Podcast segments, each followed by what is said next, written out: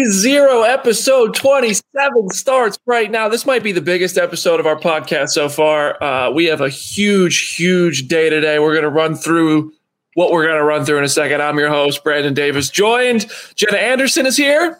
Hey, everybody. Aaron Perine is in the virtual building. I have a strange need for an apple right now. I don't know if you're Kang the Conqueror or Carlito, man.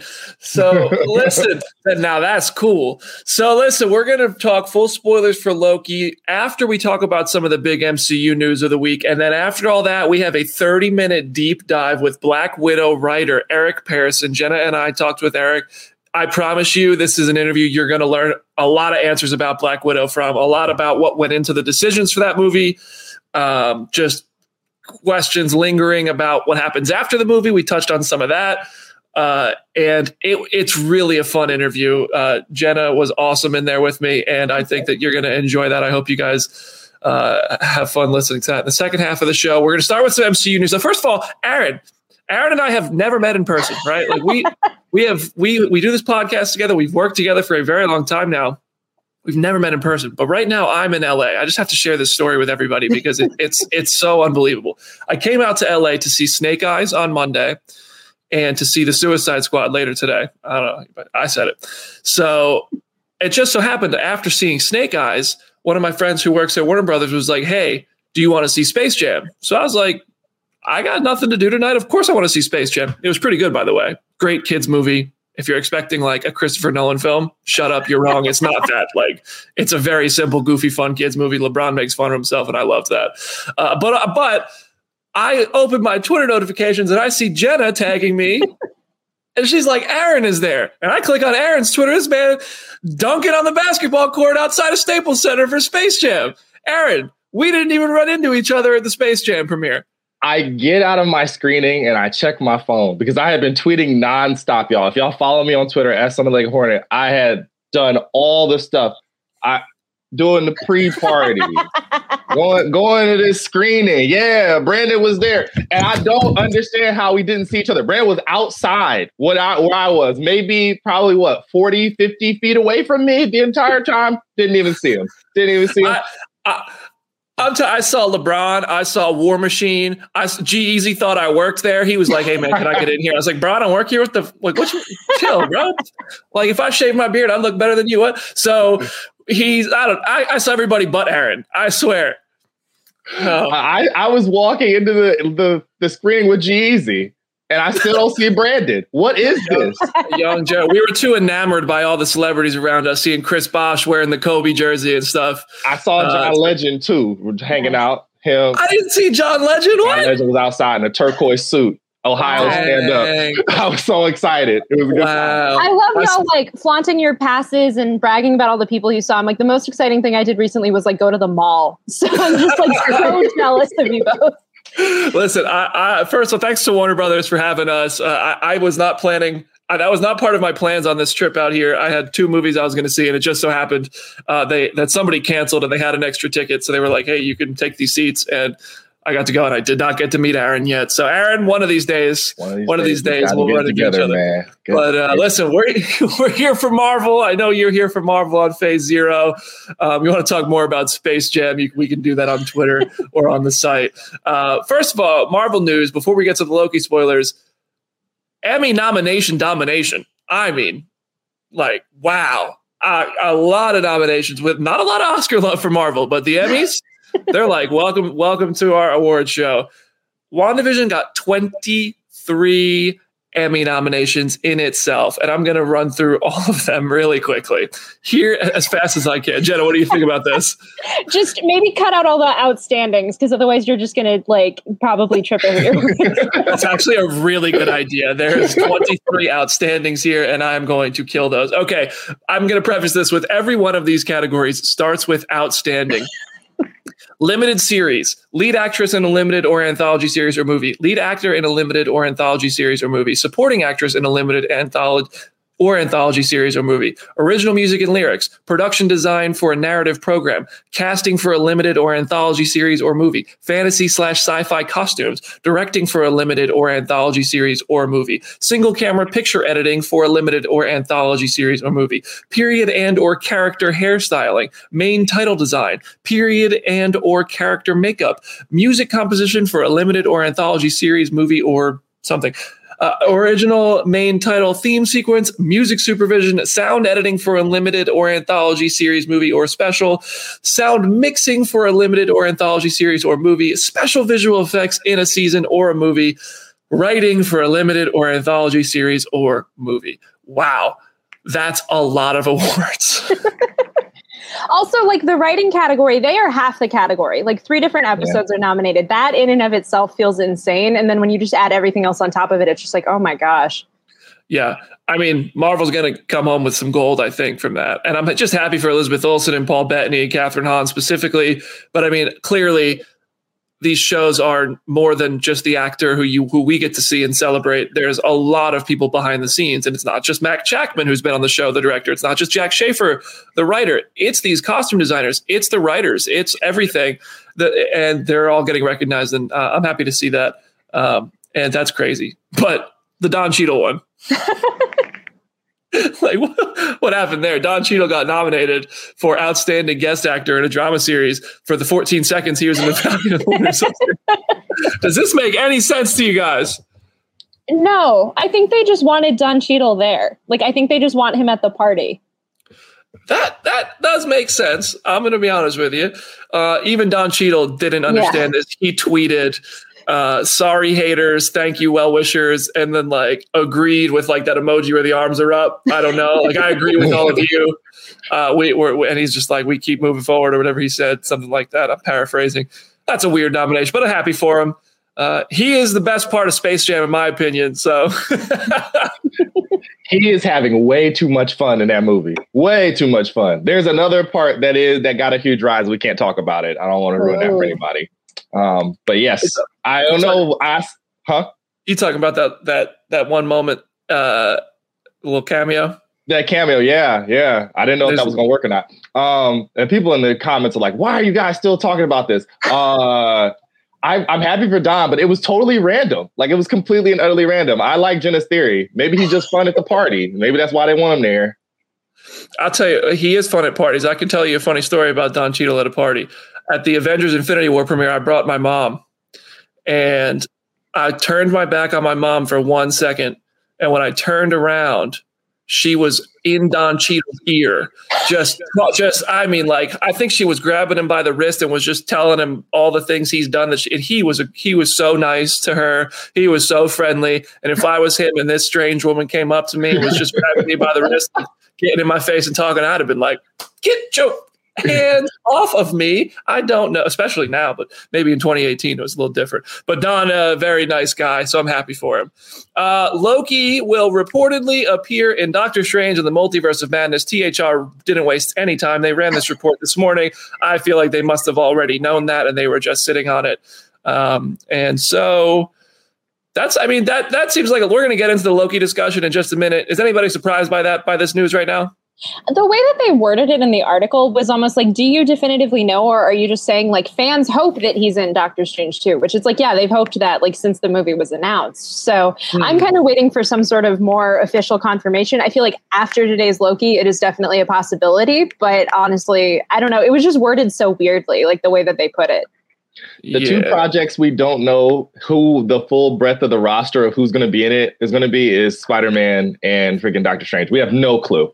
Uh, you could tell me any tertiary. You could be like Casey's in freaking Doctor Strange Multiverse Madness. I believe you immediately. It's crazy. So we, we, actually we, we know even less about who's not in Spider-Man No Way Home.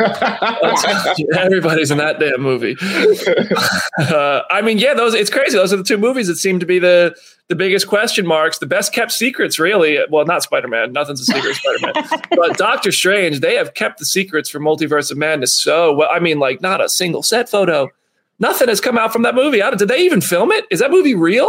there was that like one cornfield, like where it was like they're allegedly filming in a field somewhere, and I'm like, okay, we know nothing else outside of that. Yeah, uh, this is going to be an insane. I, we have the- I have theories about Thor and stuff that we're going to save for the Loki discussion. Uh, but the last piece of Marvel news that we're going to get to is Kevin Feige was asked by Rotten Tomatoes about Venom and Spider Man, and he gave the most Kevin Feige answer he gives. You know, he loves to give a, a standard canned answer where he says a lot but also says nothing.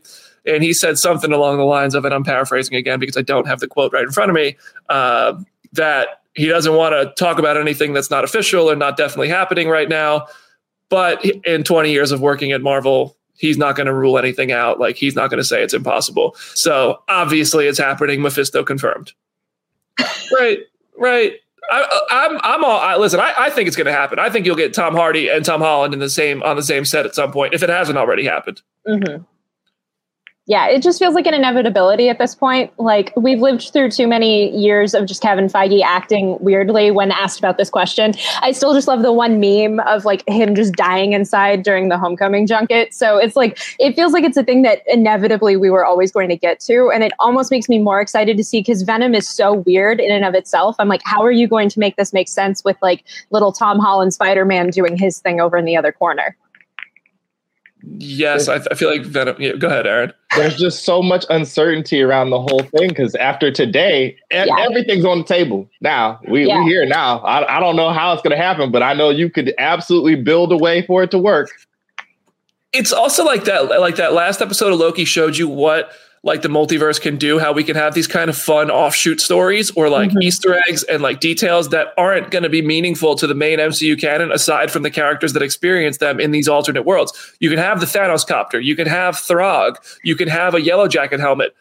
None of them, not, or maybe maybe none of them, maybe all of them, or maybe just a couple of them will have an actual meaning to the stories we're going to experience. And even when they have those meetings, they're only going to impact the characters who experience them in that universe. And if they come back to the main MCU timeline, it doesn't impact the canon overall. And that opens the door for so many insane possibilities. Mm-hmm. Uh, and going forward, I, whew, what a time! What a time!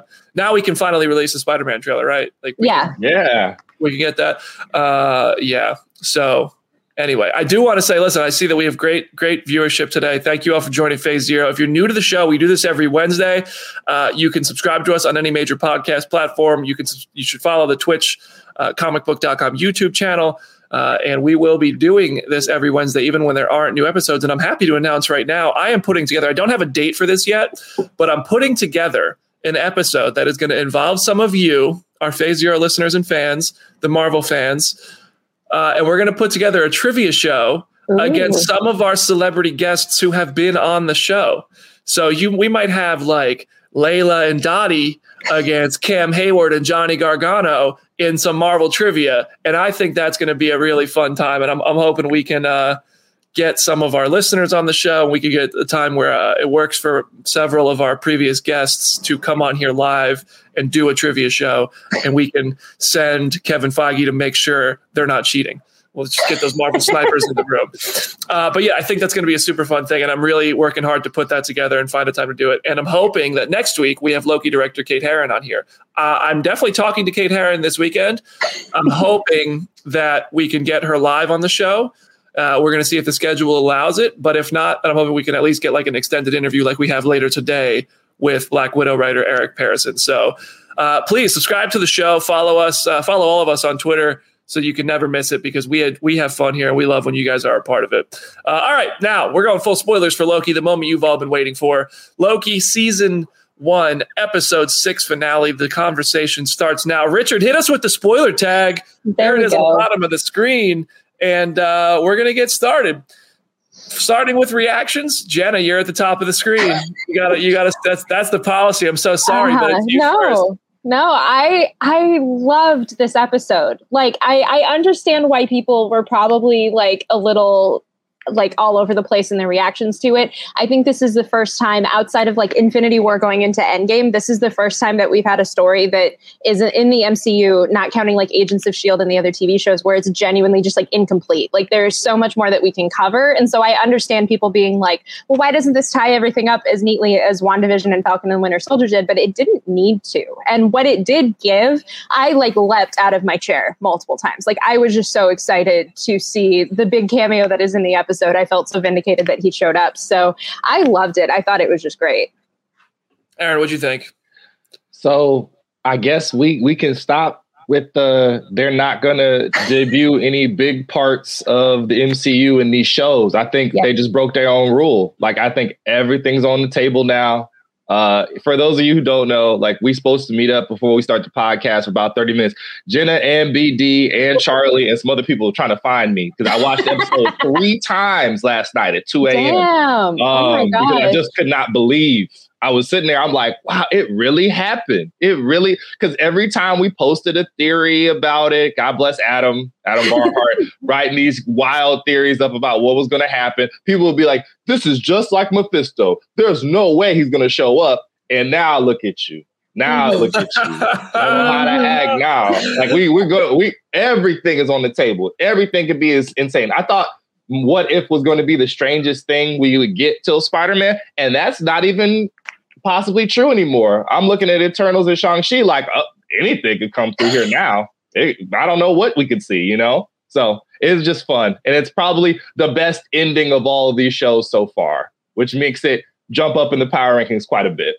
I, I fully agree with that. Uh, I just I just want to see a reaction video of Doctor Strange watching this episode the same way we just saw Deadpool and Korg watching Free Guy this week, uh, which was an awesome video. I should have mentioned that at the top of the show. Oh, that yeah. Deadpool and Korg uh, Free Guy promo, genius marketing. Must be nice to own everything and be able to use some of the biggest characters in the world to promote a totally unrelated movie.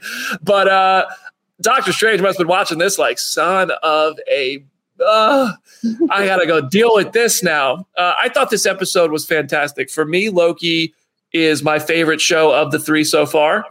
Uh, WandaVision is a close second. I just think Loki had the, the, the most interesting premiere and finale. It the finale played like a TV show finale, whereas the other two played like a miniseries where they wrap themselves up. Where we've been saying on this show for a while, gonna there's gonna be a season two, and then they made it official. Like they Marvel Studios said it in that credits. So it felt to me like I was watching the first season of Lost come to an end. Like when you get into that hatch and the whole season built up to what's in the hatch, what's this island, and then it gives you the answer. They're getting into the hatch, and now we're like, well, ah, I've answers to this now I need now I have more questions because of the answers. And I thought it was really fulfilling that the purpose of Loki seemed to be Loki learning to accept himself, which the way that it did that was kind of like I still think Loki and Sylvie's kind of weird. The like concept of falling in love with your physical self, like as an alternate self, but like I understand the metaphor there and I'm okay with it. Uh, but really, it was who's behind the TVA, and we found out. And it wasn't a Loki like I thought it was going to be because I was kind of trying to limit my expectations based on the fact that Doctor Strange and Mephisto didn't show up and I don't know, Steve Rogers wasn't in Falcon and Winter Soldier and all that. But those two shows contained themselves to themselves in a really fitting way that wrapped up their story. And WandaVision, especially, had such an emotional, character driven conclusion, whereas Loki answered its biggest question, helped, showed that Loki, in this like weird metaphorical way, fell in love with himself, you know, ex- accepted himself. Sylvie betrayed him in true Loki form. That's a Loki move. And Kang the Conqueror is introduced, well, or the Immortus version of him it, it, was just great. I loved it. Listen, I, I loved it. I thought it was great. It's my favorite of the of the shows so far. I'm I'm sure some people in the comment section are telling me I'm stupid and wrong, and WandaVision is superior. That's okay. You can have that opinion. Uh, I thought WandaVision was great too, but Loki just happened to be my favorite. Um, all right, so now we're going to run through this episode of the details. Uh, actually, first before that, Aaron, what, where, how do you rank the three shows? Uh, right now, I think I'm probably going to go I really, really like WandaVision a lot um, because I love old TV.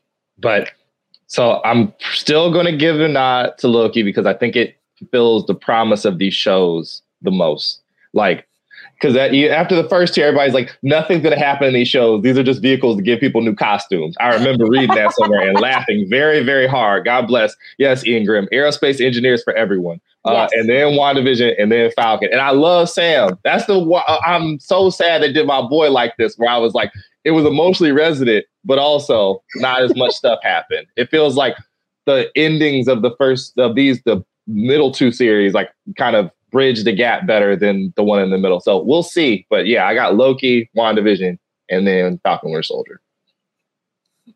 Jenna, what what's your rank? I would say my ranking's about the same. Yeah. It's like I adored WandaVision. I always am going to. Like, I think what it set up and what it showed the MCU was capable of was like really necessary and just great. And, but at the same time, Loki has been the most creative just in terms of like just showcasing what the MCU can do, of bringing in characters and elements and things that nobody was expecting and that nobody was in, like, nobody was prepared to fall in love with Mobius and the TVA and all of just these like disparate yes. comic elements. And so it's just so cool that we have this show. Like, I know Kevin Feige was at the Black Widow premiere and he was like, it's so weird that people are cosplaying as the TVA and that that is just a thing that people want to do now. So it's, I love the show because of what it showed the MCU can do in terms of storytelling. This felt like a comic book. Like this felt like reading a random stretch of comics in the 70s and 80s. And like I loved it so much for that.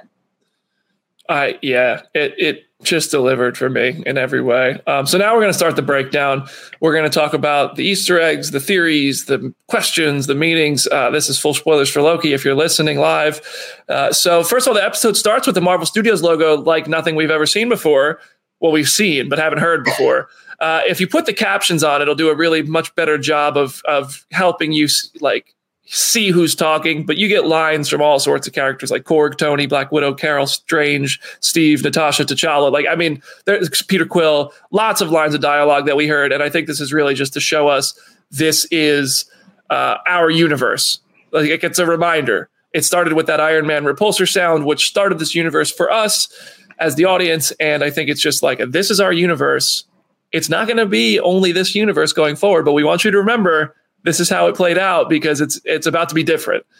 I, I dug that opening. I did too. I thought it was such a creative thing. And then like as it kept going, it injected like real world people. Like here's Malala and like Greta Thunberg and just all of these other like actual quotes from our reality. So it was such a weird way to start the episode, but I loved it. Like I thought it was just a very odd, cool thing to do. I, I, feel like it had like a little Mandela effect too, because I was sitting there, I'm like, has the fanfare and this thing always had stuff over it? And I'm just stupid. Like, what happened? And then as it went by, I'm like, no, this is special. And I'm like, oh man, I'm guessing that this is to establish like, oh, we're we're not in Kansas anymore, Toto. Like, you know,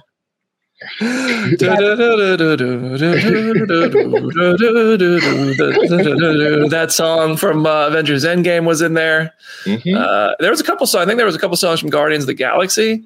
Maybe, I'm not gonna yeah. lie. I was uh, I played that back and I was like, am I gonna hear a line from like an alternate franchise? Oh. Like, am I gonna hear Hugh Jackman or Tobey Maguire here? And I don't think they're in there. Mm-hmm. But uh, I think that's the point that this. I think in like a week somebody's gonna isolate all of the audio and have it all figured out. Yeah, New Rockstars will get that done for us and break down every single line and how it ties to Mephisto and the moon and the stars. And shout out to Eric Voss for doing the Lord's work. Uh, all right, Miss Minutes is a scheming little son of a gun. Scared me the most I've been scared since Vision was dead in WandaVision, uh, standing at the front door. That was terrifying. Tara Strong, you killed it as Miss Minutes. I hope we haven't heard the last of Miss Minutes but uh yo, that Five Nights at Freddy's jump scare. Yes, that was genuinely yes. hey y'all! Oh. Didn't check the cameras, Jenna. oh damn! oh man. Um, but that that was uh, Miss Minutes is certainly. Do you think she's sentient? or do you think she's part of like a Doctor Who recorded DVD program thing where it's like, you know, she knows what's going to be asked of her and she's programmed to respond accordingly? Like, which. I feel like she's sentient because, like in the episode two, she was like, "I'm a, I'm a little bit of both. I'm a recording and I'm alive." So I think like Kang has the technology, especially with how far he is in the future. Like he has the ability to make a cartoon clock as like a sentient friend of his. Like that feels like something that the MCU could just very easily wave away if they really need to. Mm-hmm. Mm-hmm. Classic crazy guy alone on the moon behavior too. To create your own best friend, so you're not up there just talking to yourself the entire time. Yep. That, yep. that was that was Kang's Wilson. the uh, so Miss Minutes in, introduces him, the man behind the TVA and all that, as he who remains. He who remains in comics is the last director of the TVA, uh, very much his own character, completely separate from Kang the Conqueror. But this feels like it's going to be an like one of those times where we're combining, you know, characters as just like we're not going to get a He Who Remains story in the MCU, so why not just apply kind of the some elements of He Who Remains to Jonathan Majors is.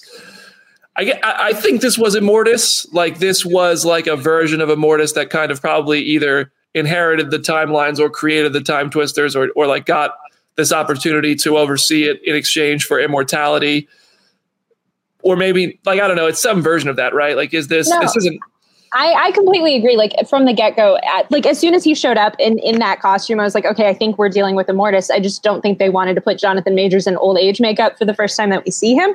So like, and then later on in the episode, he says, "I'm way older than I look." And so in my mind, it's like, yeah, you're just stuck basically in your own version of limbo, and that is you're at the end of your journey, but there are so many other Kangs on the periphery that we're going to actually focus on going forward. Mhm. I think it's also a thing of like being able to iron out some of the more like troublesome things for some viewers that might not pay as close attention as we probably do. Like if you have to explain that Immortus and Kang and you know all the other variants are like the same and Rama-Tut are all like the same dude. If you can do that without giving them all those names, but then they just see Jonathan Majors and like, oh, that's the bad guy from Loki. Got it. You know, it's it's a way to like shortcut all that. Yeah, and I love the fact that he never names himself. Like he just says, like, I go by a lot of different names. And so it's like people like I, I told my boyfriend, I was like, imagine if they hadn't already announced that Majors was going to play Kang and we just got this episode exactly as is. Like I feel like the amount of speculation and the way that the fandom would have reacted would have been insane. Like it Oh, already man. is insane. But like just the little like they call me a lot of names, including like a conqueror, everyone would have just lost their minds. Like it- it's just so crazy. Yeah. man, that if it's just so hard because just before the show, I was talking to you, Jenna, about how I want to uh, announce a piece of news about a character who's going to appear in another movie. I'm not going to do it today, but it's just like I, I almost feel guilty about doing stuff like that because it just kind of takes away some surprise. But like Mhm. it's the it's it's it's like if we didn't know that Jonathan Majors was going to be Kang in the MCU, this would have been just an insane moment where that door opens and you see him. We would have all been like, "Who's that? Who's that? Who's that?" Who's that? Whoa, whoa, whoa, whoa, whoa! But when the door opened, we were all like, "Oh, it's Kang," even though it's not like Kang, and he doesn't name himself Kang or Immortus in this episode. We know this is a version of Kang Conqueror, which is then, like- super exciting. I love the fact that like because when when Majors was cast so early, it's like okay, Ant Man three didn't even really have a release date or a writer at that point, and we had we had Kang, and so I'm like, okay, you have to be debuting him somewhere else, otherwise there's no reason for you to have him exist in like exist in the MCU already. So I loved knowing that information, but then still feeling apprehensive of like, here's all of these Easter eggs for Kang, like it still kept the surprise still there. It would have been so much weirder if we knew nothing, but I liked the amount that we did know. Mhm. a good pitcher doesn't just use the fastball all the time. They got curve, slider, screwball, all that stuff, and they were they've been working the rotation hardcore this year because we all got pump faked into freaking uh, Mephisto. And then everybody's like, so none of these things are going to have. If you see these Easter eggs, it's not necessarily confirmed they're going to be in there. And now we're not going to know where to go. We're not going to know what to do. I, I'm laughing because why did they announce Mahershala Ali so far ahead of Blade now? Am I going to have to pay attention? Jim Viscardi, I know you down there. Is he going to pop up in Moon Knight? And we're all going to lose our freaking minds now? It can happen. It can happen. It, I mean, this show Loki name drop vampires, and Tyrese was wrong. It ain't Morbius. so listen, I, I, that that is a very interesting point about Mahershala, because but it's also I, I to just to play devil's advocate. Let me be Mephisto here for a second. Uh, they they announced uh, Brie Larson as Captain Marvel really far ahead, but I also feel like that was when Marvel had less of a a I mean, they certainly had plans, but I feel like right now the plans are much tighter and more sprawling and further out. Whereas she was announced in what, like 2014? Was that early or 2015? I think yeah, it was like 2015 or 16. I feel like Yeah, it was like three or four years before she had she was in her movie, yeah, and so and Mahershala was announced in 2019. And if there were no delays, then it still would have been three or four years at least before a Blade movie. Mhm. So it, maybe he's going to show up somewhere else. That would be pretty wild. Uh, in Moon Knight, that would be a sick debut. Imagine They if he got just They got us talking about it. It could Yeah. happen. Like but now, I'm like, I'll just accept. I'm walking in any of these. Like they can just show up. Anyone can anything's just walk- possible. Stage right yeah. and it'd be like, oh yeah, what's up, Anthony Mackie? what's going on? You know? I, I, was joking in our Slack earlier. I'm like, the 1990s Fantastic Four movie could be canon now. Like the Arrested Development yes. Fantastic Four ah, movie, like go. musical could be canon now. Anything is possible in the multiverse. Oh. Jennifer Garner's Elektra is coming. Yes. Let's go. Ben Affleck, Daredevil. Oh, let's go. I, I listen. If if you show me Ben Affleck in a Daredevil costume, I will supremely lose it. Him and Charlie Cox arguing against each other oh. for five seconds in She Hulk would literally break Twitter. It would yeah. literally neither, end the whole thing. Absolutely. And neither of them can even see that they're arguing with themselves. like, I just the the idea of oh man, like I know Charlie Charlie Cox and a lot of the this is interesting because a lot of the Netflix people are coming back too. Charlie Cox isn't the only one, so uh, it seems like they're just gonna pick and choose what they like from that. Like they're not, they might not incorporate all the stories. Those might be alternate universe story. Actually, okay, so we're just gonna go straight into this. The multiverse. That's my next talking point. The multiverse is busted wide open. Like, I personally want to see another universe. Like I, I want like, and I feel like we have in the Netflix shows and Agents of Shield, and that one uh, show about people who aren't human that we don't name. Um, and, and, so like we've seen other universes already, even though I don't think when they were made it was intended to intended to be other universes. Like I don't think Jeff Loeb was like, we're doing alternate universe Daredevil and and Defenders. I think that it's just going to be the way Kevin Feige cherry picks the things that worked and leaves out the actors or, or storylines that he doesn't want to bring into the MCU but also it's a way to bring back actors, Tobey Maguire and Andrew Garfield. Like this is obviously the gateway to how you bring them into Spider-Man No Way Home, right? Mm-hmm. Yeah, it makes sense now in hindsight that we waited this long for the trailer. If like we actually needed the multiverse to bust open first before we could actually have the movie really deal with it.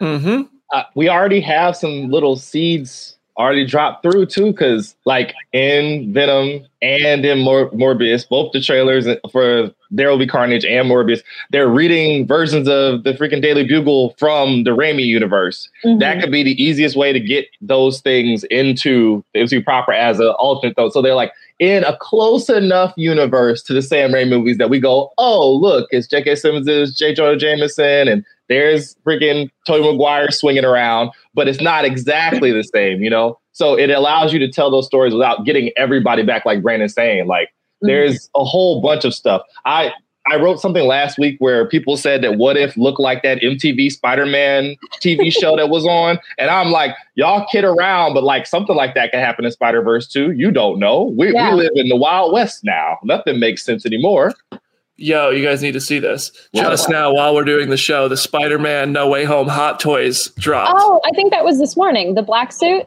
What? I just saw casually cosplaying his costume and I went on Twitter to see it. I was too obsessed with Loki to notice. Look at this. First of all, I know. at that. Okay. Keep going. Look at that suit. I know. Oh, oh his chest. Is, I know. Yo, and that looks oh. just like the multiverse kind of or the like the universe thing that we just saw in Loki in the background. Yeah. Wow, I can't believe that.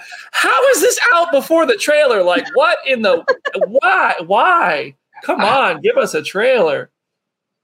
I don't know what they're waiting for now. Like you might as well just ship that bad boy out this morning and like so just to for the poor social media team for Spider-Man. I know. I, I feel for them so bad. I used to do a job like that. And you get people tweeting you things like you have the footage.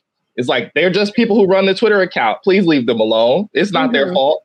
Look at that. that. Zoom wow. such a gorgeous looking figure. I, I mean, look, if you were this is certainly uh making me come around to the the new Spider-Man suits Hold on, I gotta, I'm just curious to see that in action. Like oh, we've yeah. seen it in so many toys, but like I'm very curious to see how it actually moves. Wow. Uh, yeah. It looks really good in Hot Toys form. Well, there goes three hundred dollars. Uh,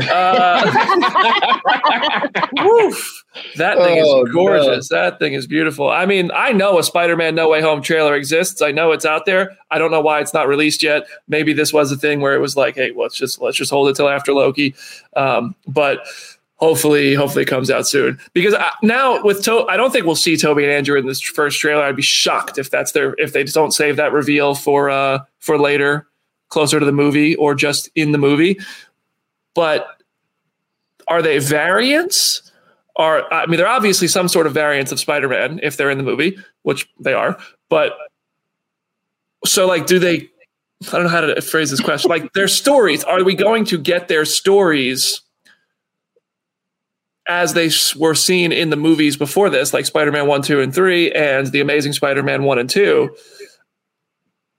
Or I, are I, we going to, you know? I think so because it's like otherwise that would feel unrewarding. Of like, oh, here's Toby playing a slightly different version of the Spider-Man that everybody loves. Like I feel like people would come around to that, but that's not necessarily what people want. So I think it's just easier for general audiences just to say like hey remember those older spider-man movies? Those are technically canon now. And so everything you saw in that plays into this.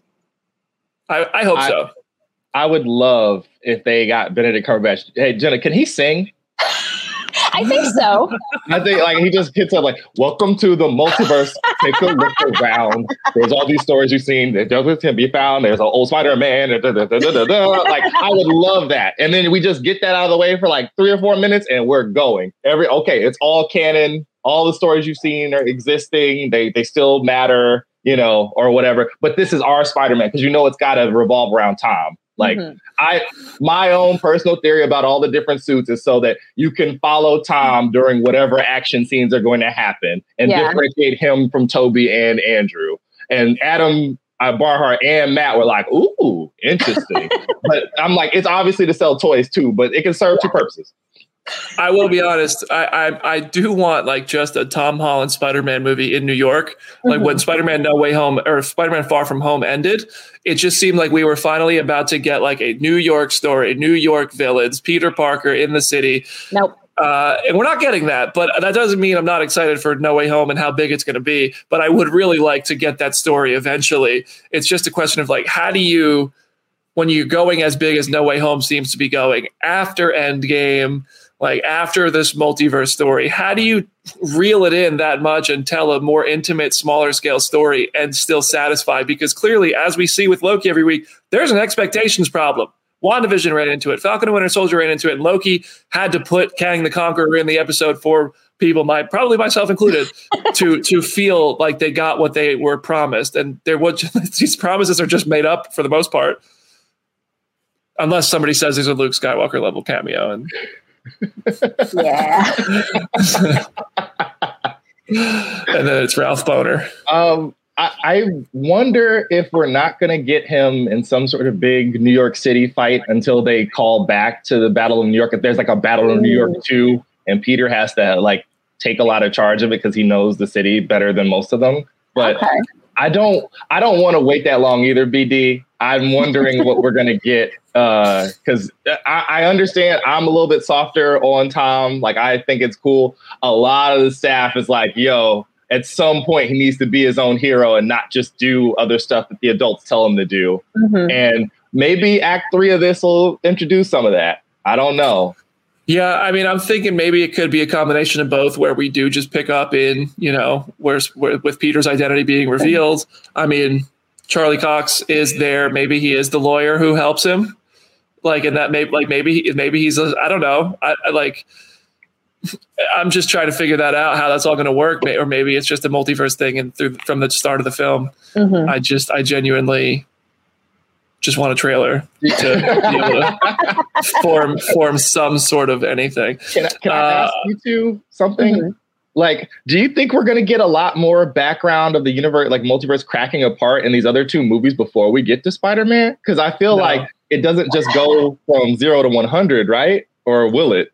I could almost see Eternals acknowledging it in some capacity, but like I think it would just be a casual mention and then we just get back to whatever the story is. Because like since they see everything, it seems like something that they would be aware of. But I feel like if anything, we're gonna get that in what if, because it's like the way that the they're approaching the watcher and how he like observes everything seems like the way to kind of clue in a little bit more with where the multiverse is going. But yeah, outside of that, like I don't see Shang-Chi dealing with the multiverse. Like that doesn't really make sense. It feels like it would distract from the story, but who knows at this point. I think Shang-Chi is going to take place during the blip. Yeah. Uh, and I think Eternals is set like, I mean, o- over the past 3,000 years ago or whatever it is, and, and in the present day ish. So I don't. I, I mean, I like Jenna. I just don't see it going full on multiverse in either of those. But Spider Man, Doctor Strange, and even Thor four could be super multiverse heavy. I mean, mm-hmm. Jane as Thor, maybe that's a multiverse story, and uh, that's how that comes into play. Uh, all right. What if, you know, I think that maybe, I think, I don't think we need to spend too much time talking about what if just yet. August 11th will be here soon enough, but I do think maybe What If is going to be directly tied to this. It is kind of the animated version of the fallout of Loki, maybe. Yep. I was surprised because like I haven't I haven't been on since the What If trailer dropped of like how connected a lot of the stories seem to be. Like there are more characters interacting with each other than I expected. Of like, oh, here's Doctor Strange and Peggy Carter talking to each other. And like I feel like there's gonna be more of a narrative across the episodes than I was expecting. I was expecting a very Twilight Zone, like standalone kind of thing. I could still that could still end up being what it is, but like there was more crossover than I was anticipating. So that gives me hope, especially now that the multiverse is cracked open. I, I, feel like what the What If trailer really is forming its own alternate universe Avengers. Yeah, like I feel like it's going to be uh, T'Challa, Star Lord, Gamora, Thanos. Uh, who else was in that one shot in like the damaged Tokyo? Uh, there, there was Party Thor. Yeah. Um, I think it looked like on the left side it was like Killmonger's Panther suit, but I don't know mm-hmm. if Killmonger's in that suit uh, because Killmonger obviously is on a different path now. It's a bummer that Downey is not voicing uh, Tony Stark. It's so, yeah, it, it's so weird. Say, it is weird that like I remember the four that I I think there's more, but the four that I know from the report that are not a part of What If the original cast are Robert Downey Jr., Chris Evans, Benicio del Toro, and Brie Larson. Mm-hmm. And like Brie Larson's the one that just really stands out because it's like she's the one with a future in the MCU. Like, why did yeah. they get her to do it? It's so I that know. one's so weird to me. I know, but, yeah. Uh, it's gonna be weird hearing other people voice those characters all for all of them. But when you just think about the future of the MCU, it's like, well, I wonder why Brie didn't do this. That's kind of a bummer. But anyway, um, in the opening shot of Loki, in that like when we saw all the universes, there's a spaceship in there. Huh. Like, if you look really closely, there's like some sort of ship kind of flying away from the universe, and I'm curious, like maybe that's Kang running out before things get crazy.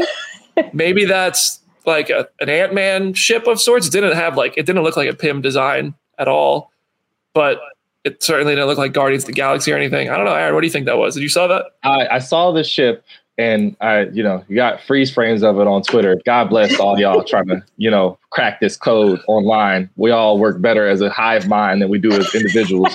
Um, and it didn't look. I mean, I don't have. I have uh, this book called the Wakanda Files, where it's like a of back, you know, sort of history of the MCU and all the technology and stuff. And it looked like any ship in the Wakanda files. I was confused. I'm like, I don't know what this thing is. I have no clue. I'm like, is that the ship that freaking Nat got into? Like, I'm confused. I don't know what's going on, you know? So it's it's very strange. That's not in there for no reason. Yeah, we all know that that's in there for a reason. We just don't know what it is. Mm-hmm. Yeah, I'm seeing a lot of I'm seeing a lot of people in the comments say it might be the Fantastic Four ship.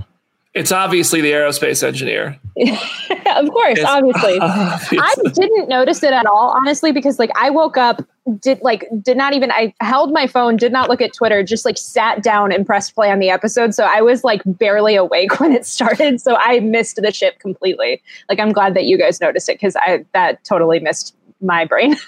Yeah. What time, Aaron, you watched last night before bed?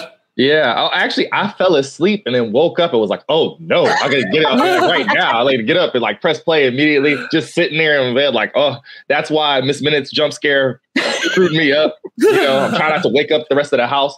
Um, and then I saw the ship and like you can re- rewind a little bit, like ten seconds or whatever, and got it. And I was like, "What is?" I don't know. Okay, let's just keep watching because I, I said I watched it three times after. I was two more times after that, and I'm like, I still don't know what this is, but whatever. We're just gonna yeah. try. All right, we gotta we we have to we have to wrap up our Loki conversation somewhat soon here because we still have a 30 minute interview with Eric Pearson coming up. Uh, so the last thing, the last couple things I want to talk about on the Loki finale, and if you guys want to talk more, like hit us up on Twitter. Our handles are right here on the screen. If you're listening in podcast form and uh, you're running out of time because your morning commute is wrapping up, uh, I'm at Brandon Davis BD. Jenna is at Hey, it's Jenna Lynn, and Aaron is at Summit Lake Hornets. So we can talk more on Twitter and we can write the articles or make the videos or do surprise podcast bonus episodes if you have specific things you want to talk about. Uh, but really, I just want to talk about is this, you know, the Secret Wars, you know, setup? Is this the Secret Wars saga Uh, for the next few years? Like, how how long can this go? Will it be just Doctor Strange in the Multiverse of Madness being kind of the like is that his how Captain America Civil War was the Civil War of the MCU? Is Doctor Strange in the Multiverse of Madness the Secret Wars? Or does it get bigger down the line? Do we have like a phase four culmination event? Or is it like phase six wraps up? What do you guys think? I think we can get way bigger. Like I feel like the just introducing Kang and introducing the concept of there are so many different Kangs that can exist and are all going to be screwing up the timeline now. Like I feel like there's a way to have that sort of multiversal story stretch for another decade if they really need to. And mm-hmm. also, like, I, I, do have to say, this makes Thanos look really lame now. Like, the amount Yo. that Kang is capable of, and the fact that Kang is like, Do you want the Infinity Stones? I can give you the Infinity Stones. Like, the, the, the fact that we spent a decade, like, being afraid of Thanos, and then now Kang in like one episode is just owning him in so many ways, just is insane. And it's just so great to see. You just took the words right out of my mouth. Like in, in watching this episode, I sat here and thought, like, man, this dude is gonna be a bigger, badder Thanos than Thanos ever was for mm-hmm. like in terms of a big bad villain driving the entire saga. And it's gonna be like terrifying how he is seated in.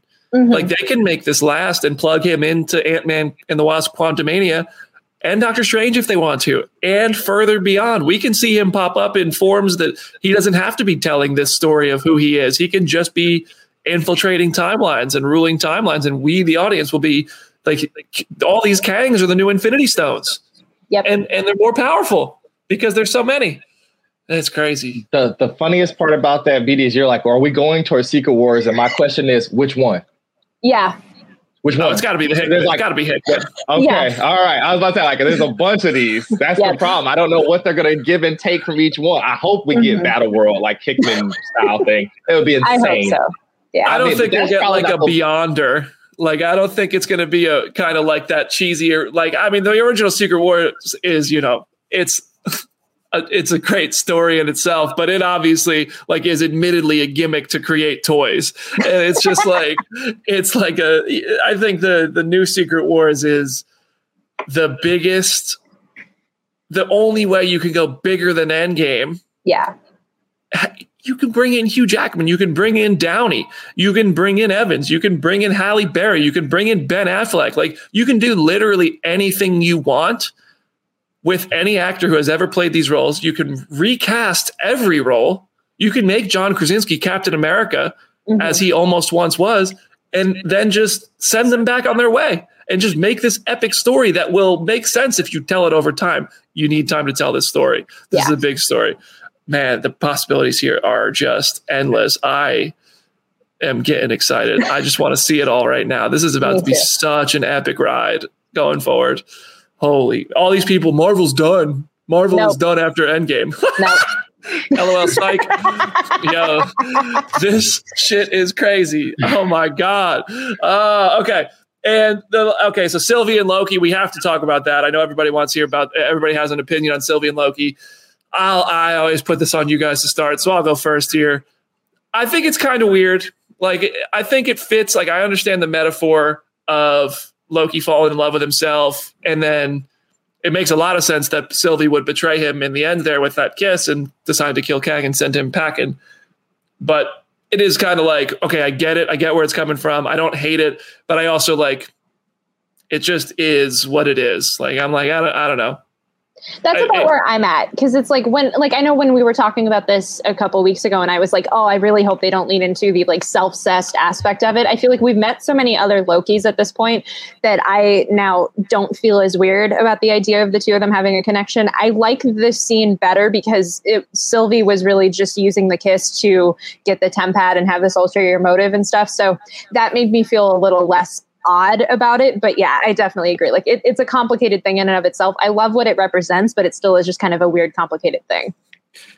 It's a it's a really good way to both have Sylvie be true to her journey, where she used the kiss as a means to complete her revenge arc, but it also shows that this Loki, who was pulled out of 2012, has really learned about acceptance and other people uh, and himself. So I don't yeah. know. It's a weird way to go about it, but it makes sense for this. Like it, it metaphorically fulfills the story points. I think. Aaron.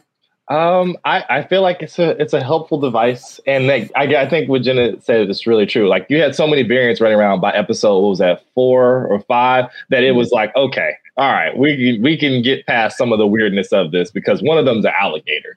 Um, yeah, like, all right, no, we should have been kissing the alligator. Why not? I think I think it's probably a really good kisser.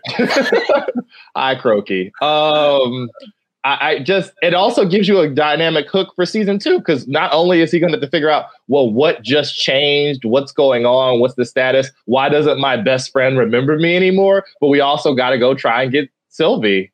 Mm-hmm. And I don't know even if that if she's going to want him to go find her. So it's interesting. It really is. Yeah, yeah. Uh, and we do have to talk about Ravonna. Yes. Jenna, what do you what do you think about the Ravonna story being I, really an origin for her?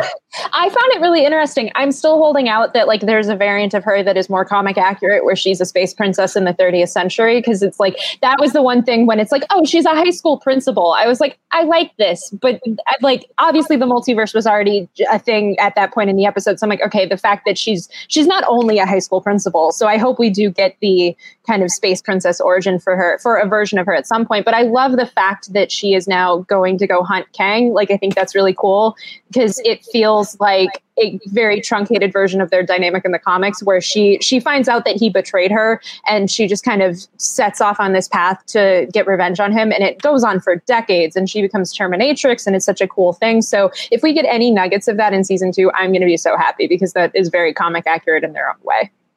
Uh, uh, yeah, it, it, maybe Miss Minutes is actually good, and that whatever file she gave Ravonna was actually to put her on a path to betray Kang. Yeah, maybe you know. But uh, we end the show on the new TVA. Mobius has no idea who Loki was. That broke my heart, especially just for Loki, who who just who just realized, who just realized, uh, excuse me, that uh, Mobius was his friend.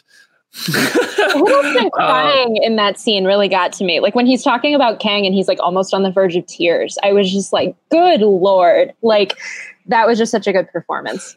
Oh man. Um it uh, yeah i'm just reading the you're comments still, and they are they are calling me out as they should be. Listen we don't have listen, whatever it happens. Um statue of immortus at the end. I mean listen it's set up for season 2 mm-hmm. i feel like this is a good way to wrap up our loki conversation.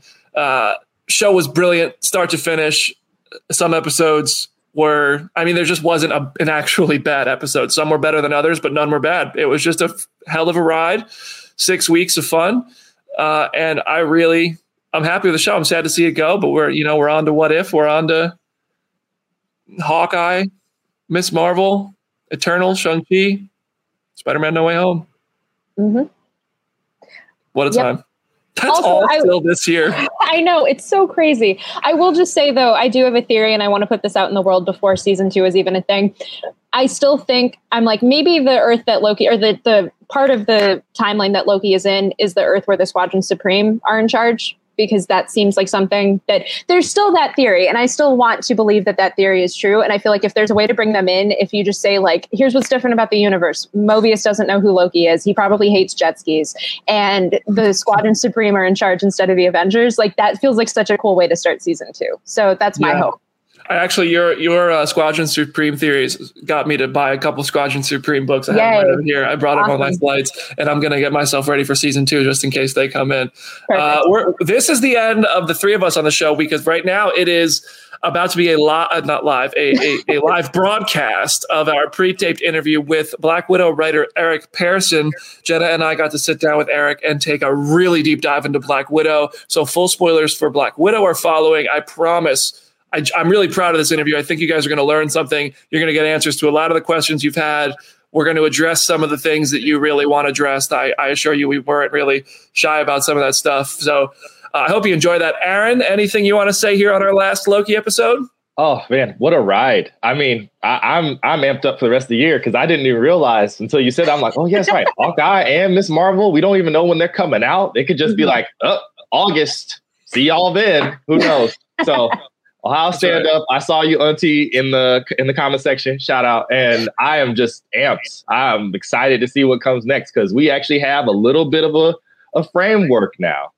That's right. That's right. Uh, Jenna, anything you want to say uh, for the end of our live portion of the show? This has been just so amazing. I am so excited for Loki season two. And I'm so excited for everyone to see this Black Widow interview. Like you said, I'm super proud of it. Like, I think there's a lot in it that fans are really, really going to love. So I hope that they enjoy it. Uh, totally agree with you. And I want to just wrap this up by by thanking both of you and Jamie, who's not here today, uh, and Richard, who is behind the camera here, pushing all the buttons. I saw uh, he likes to do a little guitar session jam sometimes when we have our countdown going. So I want to give him a shout out for that. He's done a great job. Uh, and I mean, all of our listeners, like you guys make this so much fun. Like we get ch- chopping this show up with you guys for six weeks is an absolute blast. Thank you for doing this with us it's not the end of the show. The show still goes on, but every time one of these chapters comes to a close, it's fun to look back on all the times we were wrong with our theories and all the times you guys played along and we had fun with it. So, uh, thank you everybody for supporting Phase Zero. Please follow the Twitch channel and uh, enjoy our interview 30 minutes with Black Widow writer Eric Pearson. Uh, please leave your feedback in the comments. Send us your clips on Twitter, your thoughts on Twitter and Instagram and everything. And uh, share our show with your friends because we have some really big stuff and we're getting some of you guys involved moving forward and it's going to be fun. Uh, we're going to take a quick break and then we're cutting straight to the interview. We'll be back live next week, hopefully, with Loki director Kate Herron. BD out of here. Jenna out of here. Aaron out of here.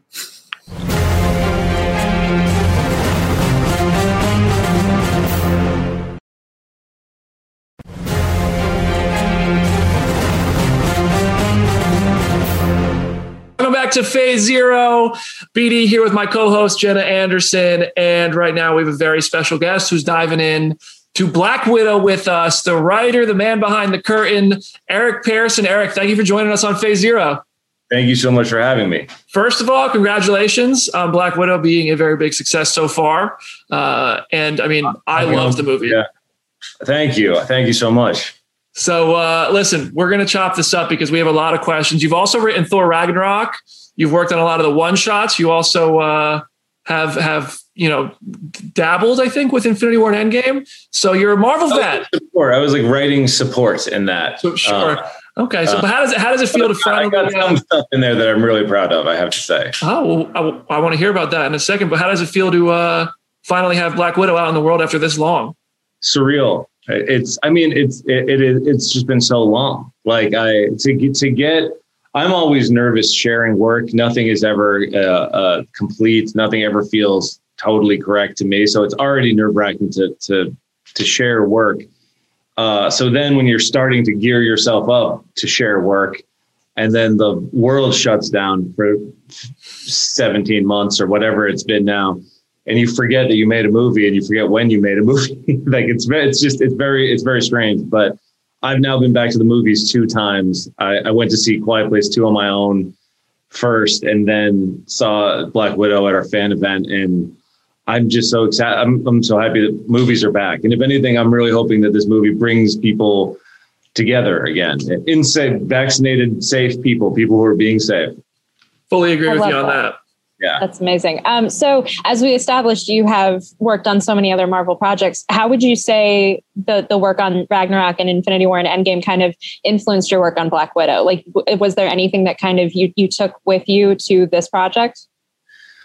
If anything, probably just the the comfort uh, of knowing that I could kind of do this work because the Natasha Romanoff story is so different than a, a Thor Odinson or an Avengers story like, like Ragnarok probably is the farthest on the other side of the spectrum actually of a of, of a Black Widow movie as far as where it takes place and how many galaxies it spans and how many uh, orgy spaceships it has. And uh, so it was more just that okay this is I, have I've kind of been in the trenches now. I know this is going to be very intense uh, it's it's also a, a very tricky kind of puzzle with with where we know the main character is going to go. Uh, just don't get overwhelmed and kind of know that, that all you can do is your your best ideas and your best work of that day. Yeah, uh, I gotta ask: Are you the one who cut my boy Nova from that Infinity War opening? Was that a thing? Markus and McFeely told me once upon a time that they had a version of Infinity War that instead of Hulk crashing into Earth, it was Nova because if you remember, Avengers vs X Men had that kind of start where Sam Alexander came in, and since Xandar was destroyed, No, I no, I that must have been either before or discussed after. No, I never, I never heard of the Nova uh, version. you're of off it. the hook. You're off the hook. I'm, I'm, I'm, I'm just annoyed that I'm just like, oh wow, look at this. You, you know, I was there for six months in pre-production. You do something I don't know. How's that? happen? What what was the what was the scene you were talking about that you added in there? uh, oh, the the the thing uh, of is uh, ta- traveling time through Ant Man's body. Uh, somebody peed my pants. somebody, that was, you know, Joe and Joe and Anthony Russo have a, a, a brutal system of pages where we'll just get around a table and and everyone has to read. And we're not actors, you know. Like Joe's an actor; he has some acting but like everyone else here who's like we're just cold reading these things and it's so it it, it kills my heart sometimes because it's so stressful to have that happen that was the one thing when i, I we were working through a, a pass that i'd done in the draft i had the whole thing of we need a time travel goes wrong scene uh, and I and I wrote that, and Joe couldn't get through it without laughing, and I was like, "Yes, I got. I think I got one. I got one in for sure." And to somebody, all the way to somebody peed my pants. I don't know if it was baby me or old me, and then Rudd adds in. If uh, if you need somebody to fill in for you on the next table read, I got you. Okay. You got yeah, you got you've got I won't range tell anybody characters. what I hear, okay, or what I say. You know what? If I have that power, I'll share it.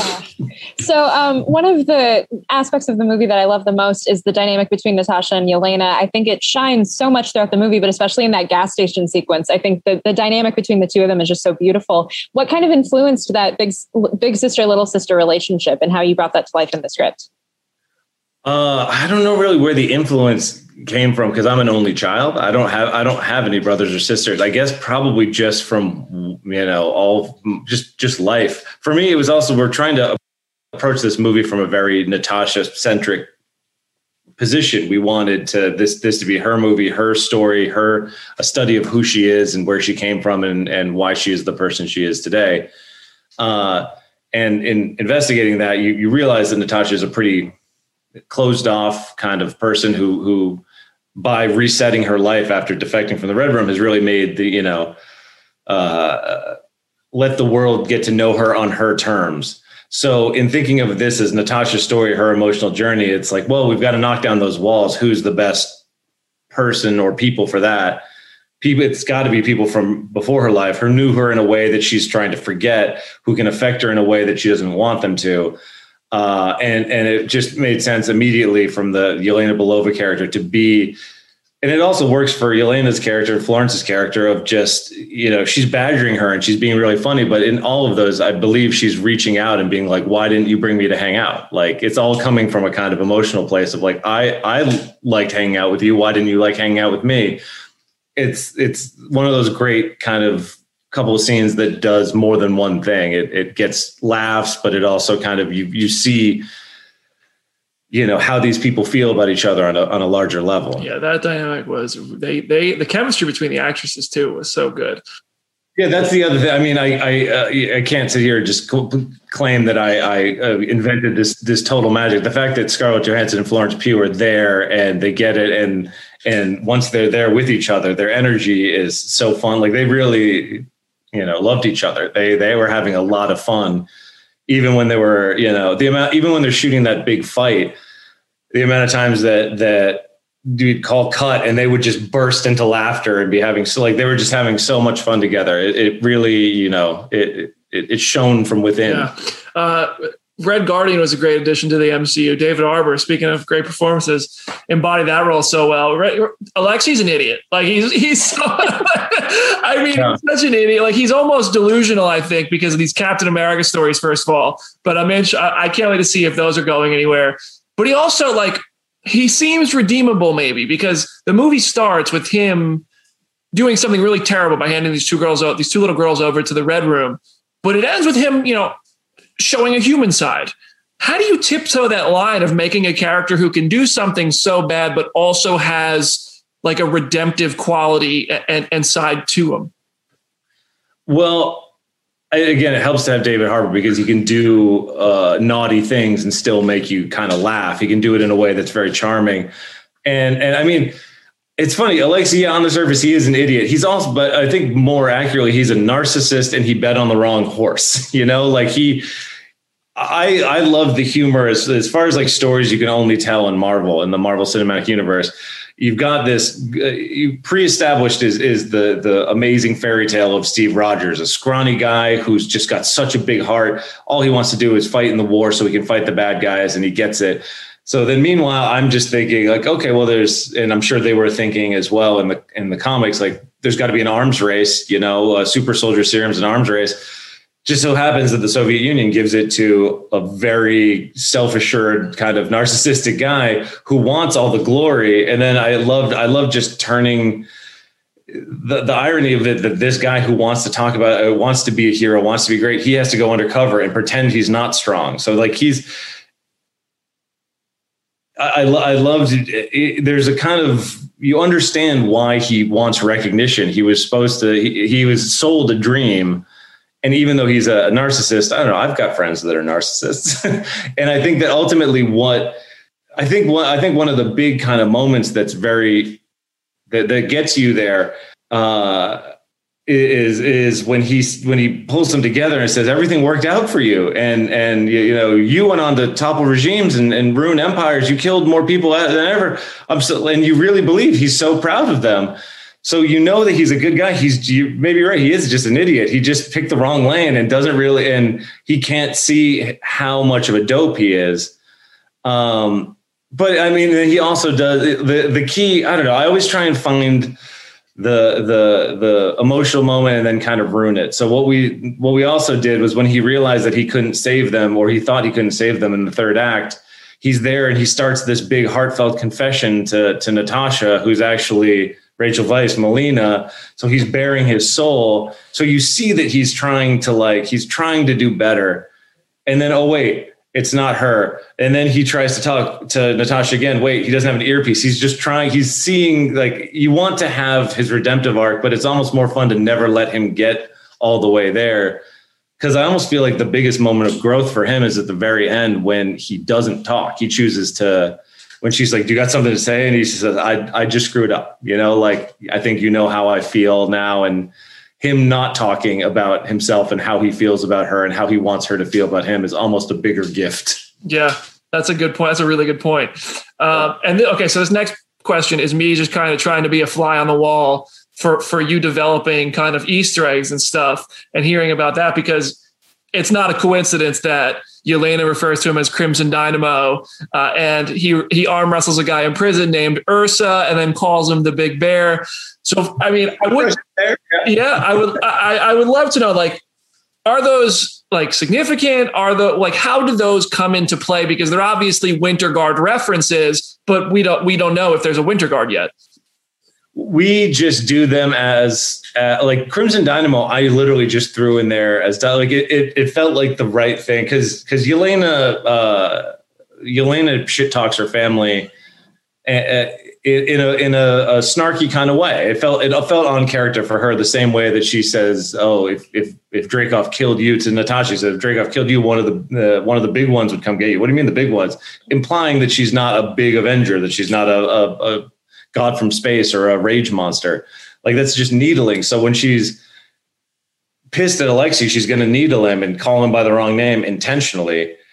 Uh, and so I just, for some reason, Crimson Dynamo was in my head. I knew it. I remembered it from a child, a childhood. I didn't, I didn't read any comics or do any research. I just threw it in there as dialogue. It was like, well, if someone has a problem with it at Marvel, they're going to let me know. And then everybody read it. No one had a problem. And then that draft just remained, remained. No one had a problem. I was like, okay, there we go. Like that one just just made it through. Sometimes uh, Marvel will will come to you of like, "Ooh, we've got this thing. Uh, here's a way to sneak this in." Um, and, and it's you know not a mandate, but a suggestion that's 99% of the time correct. Like you should just do it. It's a free win. Um, but no, it was like, and also I, I think that's that's some of the kind of brilliance is that they're planting all these seeds, but they're not you, you know they're not watching i'm going to mix some mix some metaphors here. They're planting seeds but they're not watching pots waiting for them to boil. They plant the seeds and then if they're organically doing something else and they're like, oh wait, would having Russian Bear be helpful for uh, a, a streaming series two years from now, or would you know the the reveal that the Crimson Dynamo has been out there and and wherever would that be helpful in in uh, Avengers Eight? Like you know, it's there. It's there if you need it, and it's. I think you're in as long as you're not actively disrupting something else that someone else is doing on somewhere else in the universe. Uh, it's just you're you're. I feel like you get rewarded for adding to the playground. yeah, it seems it seems that way often. Yeah. Amazing. Um, so the approach to Dreykov in the movie is just so powerful and so interesting. I love the fact that he is just a genuinely misogynistic, just evil person, and that there is not necessarily room for redemption as the film goes on. Um, what was the research process? yeah, um, yeah. So speaking to that aspect, what was it that you wanted to represent with his position, and how was that research process kind of like? Because I know myself and other women that I've talked to who have seen the movie are just so blown away by the way that the movie handles misogyny and the way that the the power structure that women have to deal with is just kind of turned into the script for this movie. Well, it, it was part a lot of discussion. We I talked a lot with uh, Cate Shortland and Scarlett and Kevin and Brian uh, about what our intentions were with themes and all that. Uh, and and Cate and Scarlett especially very very like wanted this to to be a clear message against you know against misogyny against oppression against controlling women's bodies. Uh, and all but also by just sheer logistics of the script that we don't get to the script kind of had a, a or the storyline had a bit of a getting the band back together vibe to it. So just by that and all, and also by the nature that that Dreykov is this secret enemy in the shadows uh, he can't really be on the field. Like he he has to be hidden, so we don't really get to see him until until the third act. Besides a few kind of check-ins. Um, so because we had limited time, it was like, all right, we got to go pedal to the metal with this guy. Uh, he's a piece of shit right out the right out the gate. He he is uh, he, he's a, he's a yeah he's a coward cowardly man with who has accumulated a lot of kind of superficial power but is basically isolated in the dark, telling himself what a big man he is. Uh, the hard one of the harder parts is that that we have that sort of classic Natasha Romanoff four dimensional chess reverse interrogation going. And shooting that was hard because I, or at least I, I, I, it was hard for other people, and it made me remind them. They're like, "We're going too rough. Like we're hurting her too much. He's just kind of." And I was like, "Remember, she's in control here. Like, remember, the whole point of this thing is that she's working him, and we have to remember that. It, it was just hard to watch. It was it was hard to just remember, like, okay, yeah, yeah, this is Natasha's in control. It's her plan. She can take the punch. She can she can break her nose. That was like the really the ultimate comic book moment that I wanted, which is from it's not Dreykov in the comics, but a different guy has the pheromone lock on her. And and I remembered it from 10 years ago that there's just a frame of her looking up with the blood in her teeth after having broken her nose. I can't smell you anymore.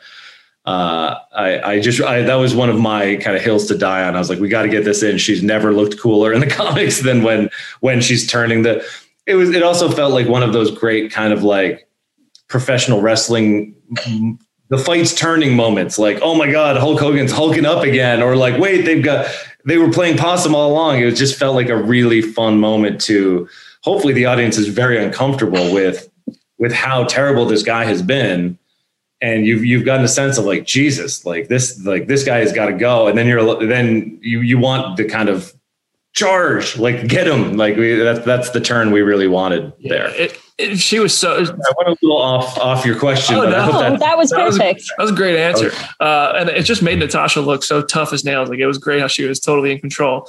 Um, I the, the Taskmaster reveal it fulfills, you know, the the Dreykov's daughter mystery. The the uh, one of the big questions about two of the big questions about Natasha's past, both Budapest and Dreykov's yeah. daughter. There's a similar. Are you saying Budapest now? Are you? What's that?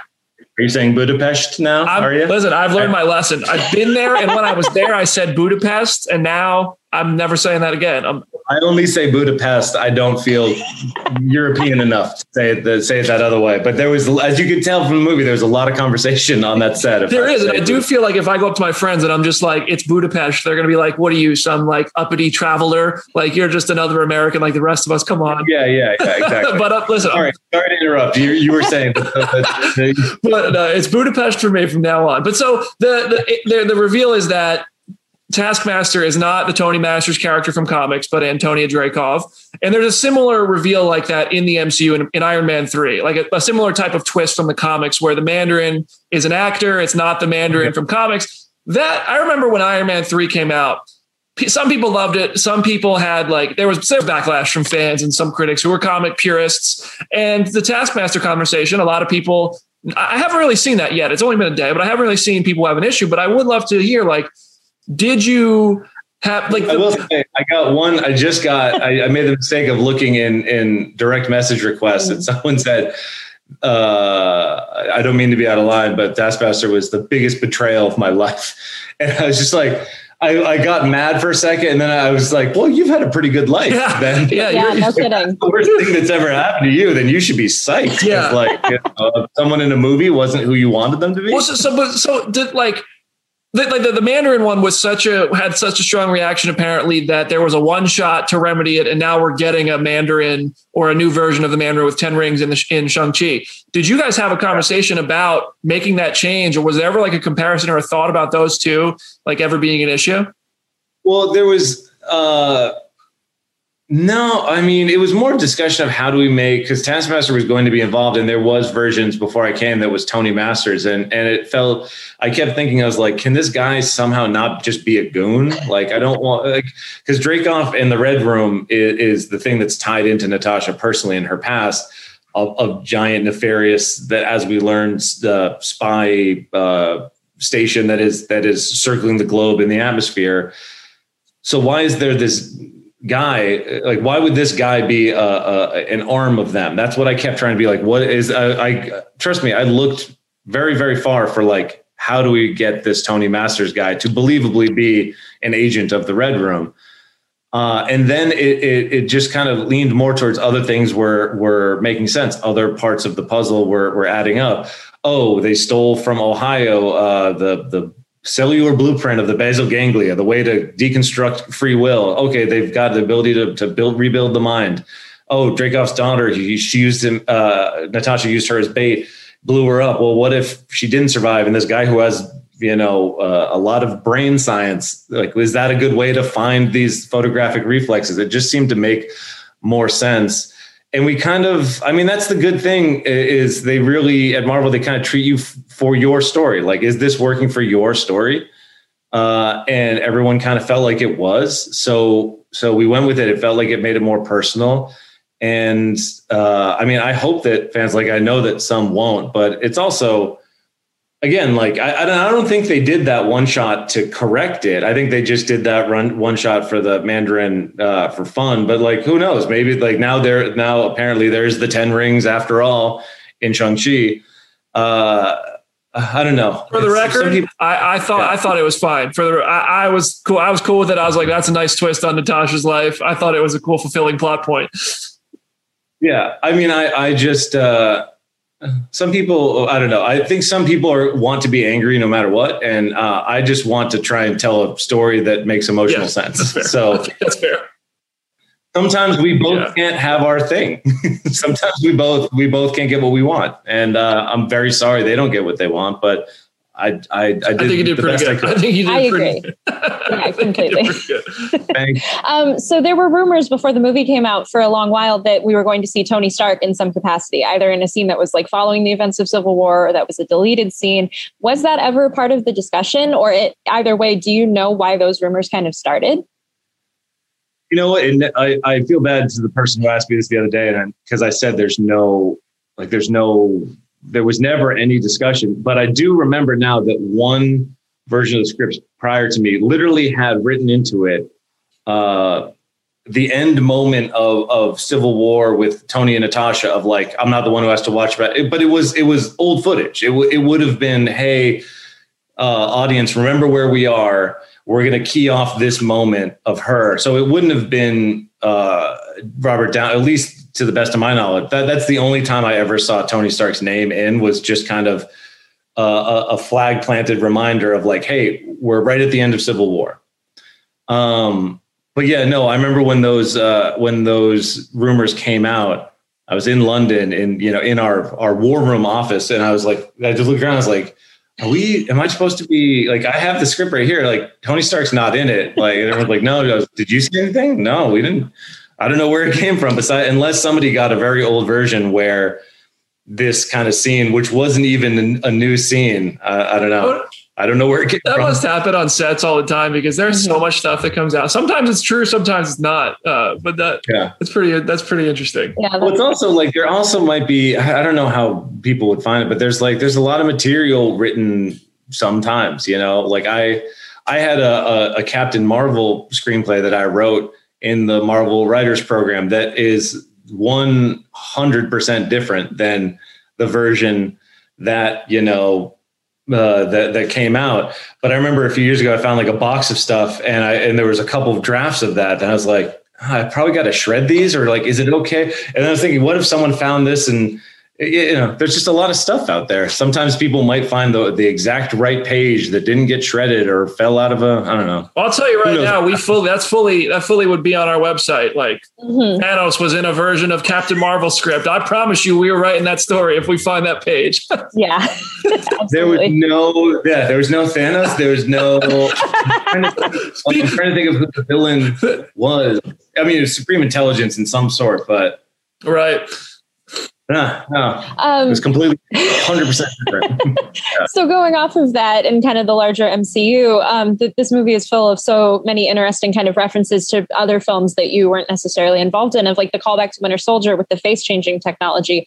How deeply yeah. did you study the other MCU movies to kind of pull in all those references? Embarrassingly, not very much at all because I've just seen them a lot. like I don't, I kind of don't need to, and that's like how my brain works. Like I'll forget someone who I've met five times, but I can remember. Oh yeah, that's what uh, uh, you know. That's what Bucky said to Cap at that point, point, or that's what uh, Lord Baelish said to Sansa Stark in that episode. My brain just like holds uh, content more than it holds human interactions. so, so I don't know. I was like pretty good at at remembering uh, you know what like what had happened what was going on. And if i if ever i was unsure i was always they were you know this was pre disney plus too so I, they were always pretty good at getting me uh, this movie to check out so i could i could confirm whether or not i was right or wrong. Now i, I want to ask about mason O.T. Fagbenle's character. This dude's connected man. How much of a how much of a story did you flesh out to make sure he fits in and like or, or have you like done any of that? And and is that is- yeah. Well no i O.T. and i had a long talk about his backstory which was like not even so much like we were just kind of like writing the mason backstory in in our in our in our heads just kind of like at a pub probably or it was over the phone but we was just talking of like this is how i imagine uh them having met and why you know he's kind of in her debts and uh, whatever kind of chemistry, how much has been actuated or not. Ultimately, like his his character served the greatest purpose, not only just logistically as someone who can get her anything when she kind of when she needs it in a tough point, but uh, I think that moment of him was really important when she walks into the the the bedroom and he's so calm, he's just asleep and there's something you're like I, I would think as someone who's seen Natasha Romanoff in eight movies, like, wait a minute, I know her. I don't know this guy. Who's this guy? Like, how is she so comfortable with this guy? How it was kind of setting the audience up to, oh, you really don't know everything about her. She's got people that Cap doesn't know. She's got entire stories that and and but yeah, I had a I had a lot of I probably have documents of it there, and I would and I would love to see just the you know the the how they met kind of story but I'm a sucker. I'd see all those stories. You know, I, I, I really like the. I also just like the idea of the fixer. I always found like the in, in movies or in books or anything, the person who like mysteriously is the the is mysteriously anywhere and has the, the the two different phones with everyone's number in it to get stuff. Like it's just trades and favors. I always like that character. So we got two last questions here for you. Uh, Jen, Jennifer so, got one first. So you mentioned that you would love to see just like so many other stories with Natasha's sto- with Natasha's arc. Do you think that this is the end of the road for her solo stories, or do you think that there's more that can be explored? I mean, I would have to. I I know that there always can be more to be explored. I mean, there's there's plenty of comics, and there's you know so many different ideas that can that can be done, and and but I really I do kind of think this is the end of the line. We talked about this as the the the farewell story. We you know that that's how Scarlett, Cate, Kevin, and I, and Brian discussed it. They they kept or they kept saying over and over again, "This is our farewell." So I kind of I, I, feel like I do think it is the end of the line.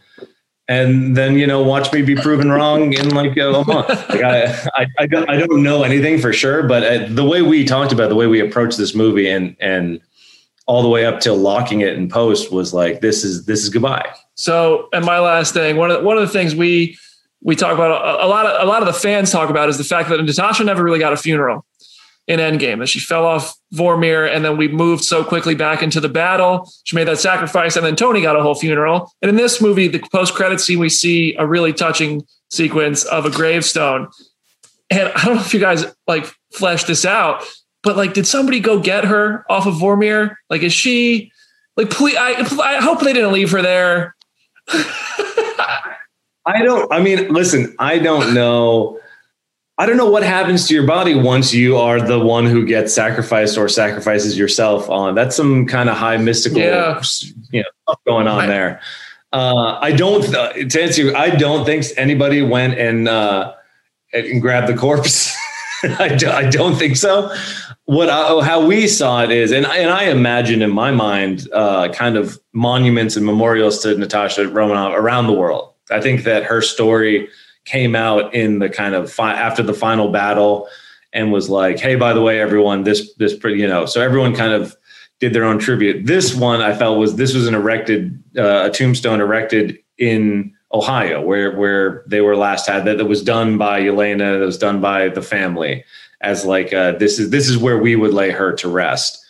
Um, as a just you know a, a, private thing for them which i thought was really touching. And then of course i, I wanted to make it obnoxious and funny with the arrival of Julia Louis-Dreyfus blowing her nose and being because we don't say we don't exactly say ohio. We do say that she's allergic to the midwest. And that was kind of the that was our yeah. tip to it um but yeah i also i mean i'm sure that I, there has to be in, or at least in my in, in in my brain's version of the mcu there are statues and plaques and stuff to Natasha Romanoff uh, around the world, scholarships, everything. Yeah, well, I I love that. I, it was really like just seeing her tombstone made me emotional, and then seeing Yelena there whistling, like it was it was it felt like the closure we needed.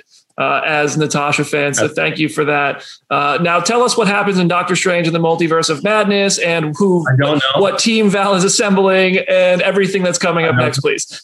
I don't know. I actually don't know. I just uh, I, I was talking to my, my producer Brian Chapek the other day and was like, I really don't know. For the first time in a while, I, I really kind of don't know what's going on. And, and I was like, and I, I we're, we're arranging a time where I'm forcing him to to sit me down at some point and give me kind of some of the major points because you know, since I was one of the first ones to get to see the Endgame and Infinity War scripts, I felt as cool and in the know as you possibly could. That's a lot of and, pressure. Yeah. And yeah, well, yeah, you just walk a little taller. You kind of you feel just better, uh, and, and you just knowing that it's just it's a, it's a lot. Of, it's just a great feeling. And now I have and you feel that, that, little implant in your head buzzing as soon as you start thinking about yeah. sharing a little too. Good. They just they just remind you that they're there. Yeah. So. um, so yeah, no, it's I, I, I don't know what's going on. I would love to I would love to be able to share it all, but I actually don't know. Well, listen, you you've you've put out two bangers already. We, I'm a big fan of your work, and it's been an absolute pleasure to talk with you, man. Thank you, uh, thank you so much for the time. Thank you, Brendan, Jenna. It was nice to talk to you guys. I love people who you know pay that close attention. that's, that's what my brain remembers too we, we appreciate you paying attention to the details the way you do as well. It, it's a it's we're all part. I think we're part of the, like the extended Marvel family. We're we're certainly not immediate family, but we'll be the step cousins who uh, who are the MCU customer support. Absolutely. Hey, everyone's welcome at the barbecue. Eric, thank you. I'll let you go, man. Thank you so much for the time, and uh, we'll talk to you soon.